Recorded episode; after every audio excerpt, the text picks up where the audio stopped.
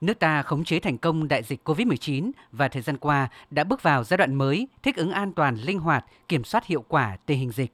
Theo thống kê chưa đầy đủ, hiện Việt Nam ghi nhận hơn 2.000 ca mắc mới mỗi ngày, nhưng số ca tử vong chiếm tỷ lệ thấp. Trung bình 10 ngày qua, mỗi ngày chỉ ghi nhận một trường hợp tử vong do COVID-19. Thứ trưởng Bộ Y tế Nguyễn Thị Liên Hương cho biết. Để tiếp tục đảm bảo kiểm soát hiệu quả dịch bệnh và thích ứng an toàn linh hoạt, Ban chỉ đạo quốc gia phòng chống dịch COVID-19 đã thống nhất các biện pháp phòng chống dịch trong tình hình mới gồm 2K, khử khuẩn, khẩu trang, cộng vaccine, cộng thuốc, cộng điều trị, cộng công nghệ, ý thức người dân và các biện pháp phù hợp khác. Đồng thời chỉ đạo quán triệt thực hiện quan điểm tuyệt đối không chủ quan, lơ là, mất cảnh giác, không để dịch bùng phát trở lại.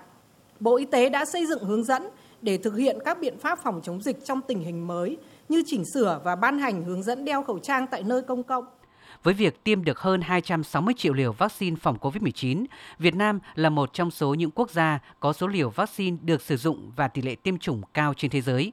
Tiến sĩ Sanfilai, chuyên gia của Tổ chức Y tế Thế giới tại Việt Nam nhận định. Tình hình dịch COVID-19 chưa thể kiểm soát được hoàn toàn trước năm 2023.